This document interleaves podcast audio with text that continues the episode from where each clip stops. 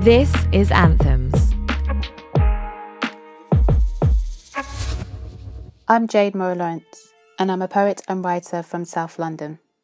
As I write this, I'm currently in lockdown with my son, who's building new worlds with his toys.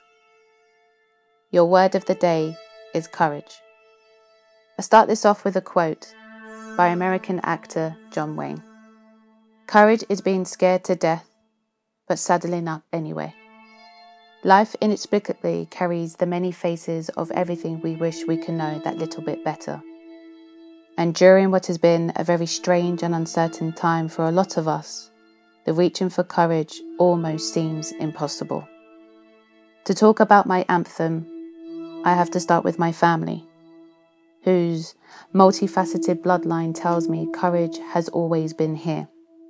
As a fourth generation immigrant of Russian soil, rubbed into the taps of Indian Jamaican waters, their stories still sing their songs loud and proud in my ears.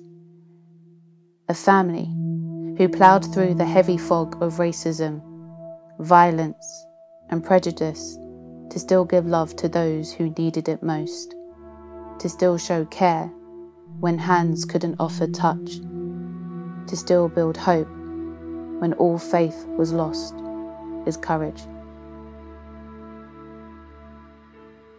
When I watch the dust settle and hear the stories unfold from my elders' lips, a pen holds its weight in my hand, and I want the ink to pour the rivers kept solid in their bodies.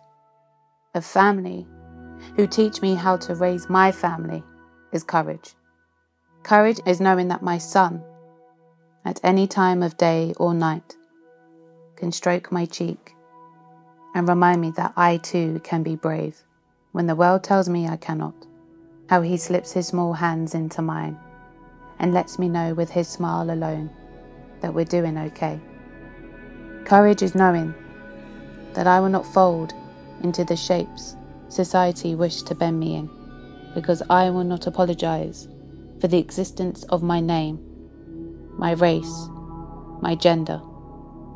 I will take up space. I will make mistakes. I will continue to learn.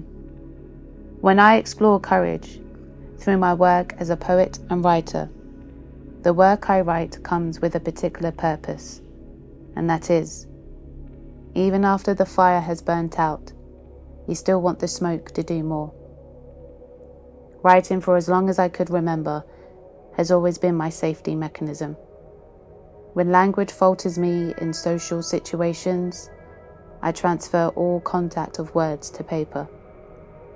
It hasn't been an easy journey to hone in both the direct and abstract voice I display as a poet and writer, but nevertheless, it's been an exciting progress, and I know things take time.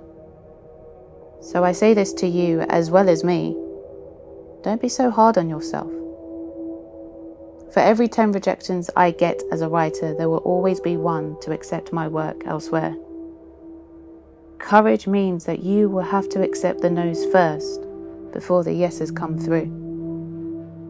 It will often feel loathsome and tiresome, and yes, you may just feel like giving up altogether. But keep on the keep on, and this will give you courage. This may just give you the results you deserve. Courage doesn't have to be extravagant.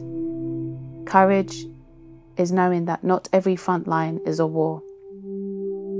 Courage can simply be a smile, a hug, a kiss, a song, a symphony, silence. Courage will tell you it will never be easy, but it shouldn't be made to be hard. So go on. Write the words you want to tell and sing the songs you want to sing. Love who you want to love. Be the person you ought to be. Because you, dear one, have overcome. And you, dear one, of a gorgeous, courageous entity.